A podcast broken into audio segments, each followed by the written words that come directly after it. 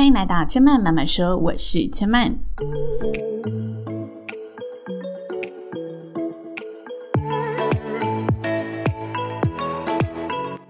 目前频道在 Apple Podcast、Spotify、KKBox 以及 Google Podcast 都听得到。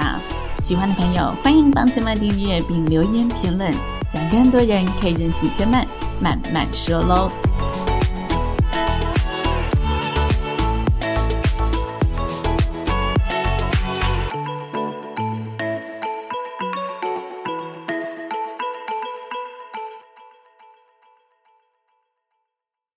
欢迎来到看见生活的系列。在节目开始之前呢，先跟大家做个小小的预告啊。那这个预告呢，可能会发生，也可能不会发生。因为呢，我在十一月一号到十一月十三号，短短两个礼拜的时间，我呢有十场活动要主持，然后有四个会议要开，所以呢，我自己是有点担心，我接下来下一节 Podcast 可能会缺席一集。那在此呢，先跟大家打声招呼哈。如果大家下礼拜呢看到我没有上节目的话，就代表呢我真的忙不过来了。那大家呢可以回去呢听前面还没有听过的集数，或者呢再耐心的等候千嫚一个礼拜。下个礼拜呢应该就会恢复正常来跟大家见面。但有可能我跟得过去。那如果呢我真的在生活中有什么有趣的事情发生，我会以比较轻松的方式来跟大家同样下礼拜不缺席。希望啊最终目标还是可以不缺席不间断的。每周一集跟大家见面。那今天呢，要跟大家聊的议题呢，是我最近看了一个短片。这个短片呢，它主要在解密，就是人的大脑。然后它这一集呢，在讲述的是人的专注力为什么没有办法持续很久。他在探讨这一件事情。那呢，也因为看了这一部短片之后呢，就让我想起了之前我很喜欢的一本书，叫做《聆听寂静》。我又重新去翻阅这本书，所以今天呢，想跟大家分享的议题呢，就是专注和寂静。那在专注这一块，大家有没有觉得自己的专注力很难被集中，又或者是很容易被打断呢？他呢，在纪录片开头啊，有一个非常有趣的故事。他说呢，曾经有一个发明家，他同时也是科幻小说家，叫做雨果·根斯巴克。每次念这种比较长的那个国外的人名时，都把它念错，尤其是名人的时候，就会更担心。好，雨果·跟斯巴克，那如果·跟斯巴克说呢，或许最难以要求人类面对的事，就是长时间专注思考。他这里比较强调的是长时间呐、啊，那他为什么会这么说呢？因为他发现啊，当他要去呃写作啊，或他开始要发明一下创意的时候，无论他看向哪里，都觉得四周充满着杂讯，充满着杂音，像是街头总会有人声，总会有车水马龙的声音，或者窗户外哎有那风吹草动的声音，又或者有敲门声、电话声，还有铃声等等的。他明明是待在室内，但是周遭却好多源源不绝、想断都断不了的声音。那刚刚我说他是发明家嘛，所以呢，他就自行发明了一个工具，这个工具叫做隔离头盔。这个头盔呢，大家可以想象，就是一个大大的木头，然后呢，直接整个木头呢套在你的头上。那这个木头呢，它可以隔绝九十五 percent 以外的外界杂音，同时呢，这个工具呢也把你的视野范围给缩小在眼前的事物，所以呢，你就很像戴个头头盔，然后那头盔呢只有两小片的像眼睛形状圆圆的玻璃，你只能看到眼前的事情。如果你要看旁边的东西，你就必须要转头，很像我们戴那个大型人偶装。就是大型人偶装呢，它是没有办法像我们人类的视力看到这么宽广的视野。你要看每一个角度，你就是必须面向那个角度，你才看得到。那他做这个隔离头盔，就是希望自己可以专注在创作，可以隔绝外面的杂音，让自己静下来嘛。他觉得呢，人类没有办法专注在眼前的事物，就是因为周遭有太多会让我们分心的事物了。所以呢，他发明了这个隔离头盔。但是呢，当他使用了自己这项发明之后，他发现，诶，全然没用。为什么呢？因为他发现他自己的心根本完全静不下来，还是不停的有很多很多的杂讯从心里面冒出来。即使外在的环境已经是安静的不得了了，但是他心里面还是会浮现出许多的杂音。所以呢，在这个专注力的研究里面，他就说最重要的是我们要回归到自己的内在状态，问自己如何在忙碌的现代社会中保持专注。那这项发明其实是在一千九百二十五年的时候发明的，现在已经两千多年了嘛，所以在一百年后，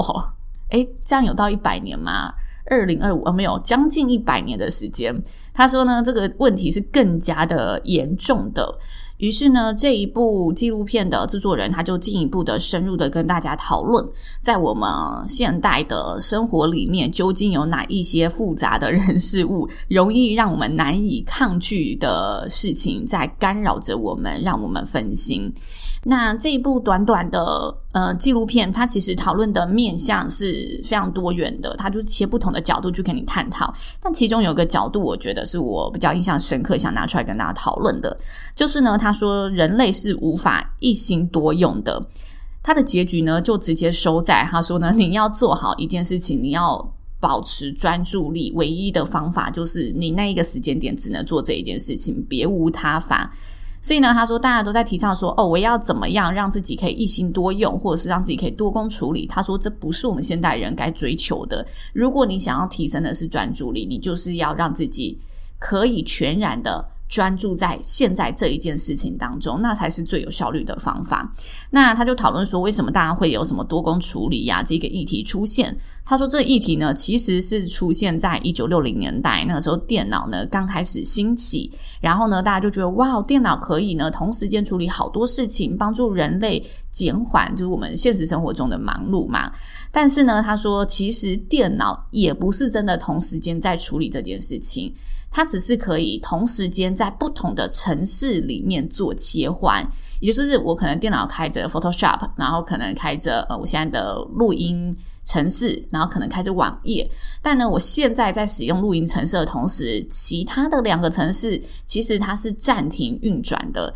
只是当我再次的打开网页的时候，它会马上动起来，它切换的速度非常快。这是电脑的多工处理法。但他说呢，嗯、其实。人类的大脑是没有办法如此迅速的去切换不同事情的，所以我们就会发现呢，诶，我们在生活中会觉得，哦，同时好像很多事情记在脑袋里面，像是哦，我收到了电子邮件，然后我稍微打开看，知道，哦，这一个信件我可以晚点回复，或者是我看到了我 Line 或 Slack 的讯息，然后我知道，哦，这件事情其实不这么急。他说呢，虽然你的理性告诉你，哦，这件事情你可以晚点做，不过这件事情就会一直。印在你脑海的深处，当它印在你脑海的深处，它就会占据你的脑容量。所以这时候，请你大脑会有另外一个讯息，是说：哦，我一定要记得这件事情，因为这件事情有人需要我。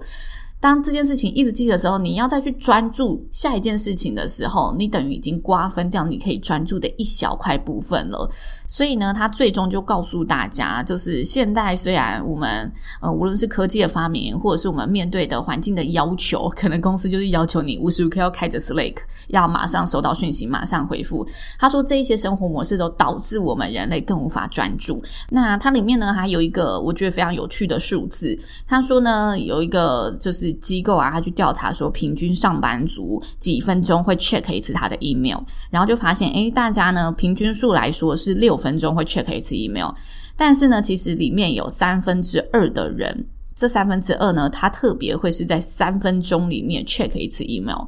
那他说，其实你每 check 一次，即使没有讯息，你都是每三分钟自己的工作、自己的思绪就被打断一次，因此造成大家没有办法去长时间的，然后发挥高效率的做一件事情，就是因为我们太常被这种杂事打断了。大家可以回头来想一想，吼，就是你有没有三分钟就打开一次你的 email，按一下重新整理？那回过头来啦，那到底我们要怎么提升自己的专注力呢？他最后的导向就是一样，要回归你的内心去寻找自己的平静。所以他后面说，这也是为什么现在冥想是越来越受欢迎的，因为大家发现，你要为自己创造出那一个新的空间。心是心理的心吼，心理的空间跟心理的环境，那就回归到为什么我会去看这一本书，聆听极境，回去重新阅读这本书，因为这本书它其实在探讨的就是何谓我们内心的极境，然后我们要怎么得到它，为什么极境如此重要。那这本书的作者呢，他本身是一个极地的探险家，他走过了南极和北极，都是徒步在那里呢待上几个月的时间，然后去走完他的一个路线。同时呢，他也是一个作者，所以呢，他其实出版了几本书，跟大家探讨他在这一些呃极地挑战的过程当中内心的一些思索、一些想法。那在关于极境这件事情啊，他说极境其实是一种概念、一种想法。那我就截取几段我今天比较想要跟大家分享的内容，我就不通篇跟大家讨论。那它里面有两句话，就是直接切入了刚刚纪录片说到的。他说：“外在的极境或许美好，但其实内在的极境更有意思。我们每个人都应该要去创造这样的极境。所以，他其实现在已经不再刻意追求外在的彻底安静了。他想要的极境。”不假外求，就在方寸之间。就他认为这个极境是可以在我们自己心里面被创造出来的。那他这里呢，也跟大家呢，就是分享一个他曾经问过世界级的足球选手。我觉得大家仔细感受一下，也许你在自己觉得非常非常重要的场域里面，或者一个情境里面，你有发生过类似的感受。他问这一个世界级的足球选手说：“当你在球场上面啊，然后旁边都是万头窜动、各式的加油声、欢呼声的时候，你把球射进门的那一刹那，你体验到的、你听到的，到底是什么声音？”听到这个问题的足球员呢，是这么回答他的：“他说呢，踢进球的当下，我一点声音也听不到，尽管周围的声音快速飙高。紧接着，我大呼一声。”因为我是第一个知道自己射门得分的人，但此时球场呢，对我来说仍然呢是有刹那的寂静。而呢，在接下来第二个声音，我听到的是来自球友的呼喊。因为呢，球友是第二个知道哦，球真的射进门了。我们都是离那个球门最近的人，所以呢，第二个声音他是能看到、听到队友们高声欢呼。然后接着他才会感受到球迷也看见了全场大声欢呼的声音。这是呢，这个足球员的回复，但其实这个足球员的回答非常非常的细腻，因为他讲的这个过程可能都是短短一两秒之内发生的事情。他第一个先听到，感受到自己的心跳，接着感受到哦，身旁队友为他开心，再感受到全场都沸腾了起来。实际上，我们旁观者，我们如果是坐在球场上的那一个人，我们从头到尾都会觉得自己处于一个高分贝的噪音之中。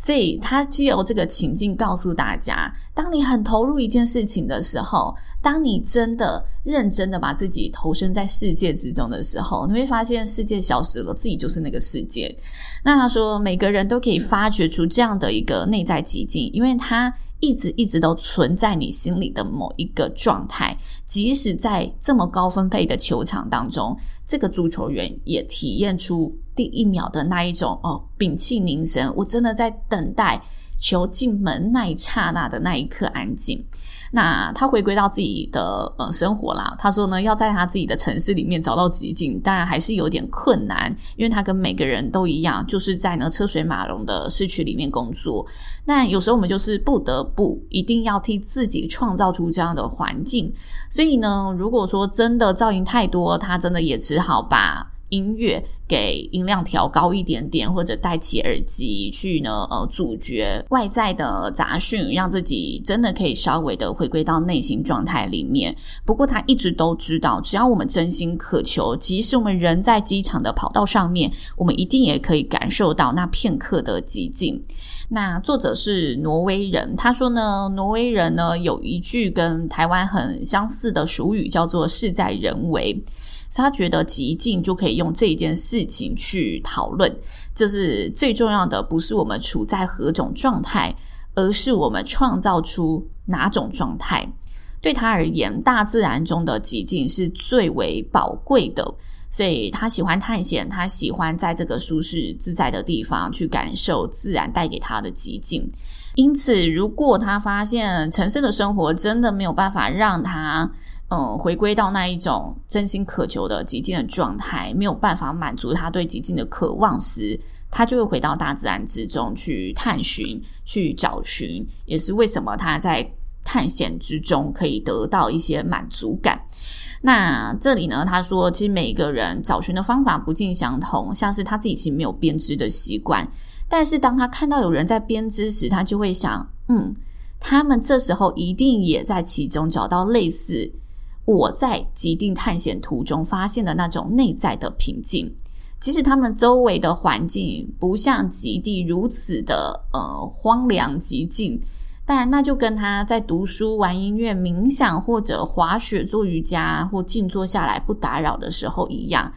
大家都在透过不同的事情让自己寻得内在的平静。所以，他作为一个书籍的出版者，他也知道要卖出几千几万本有关编织啊、酿酒啊，或者是诶厨艺啊、砍柴的书啊都不成问题，因为。这一些书籍其实也反映着许多人都渴望回归到单纯的平时。他希望借由这一些手作当中，借由这一些身体力行的情境当中，去找到内在的平静，把自己投身其中，体验呢不同于市井喧嚣的小小宁静。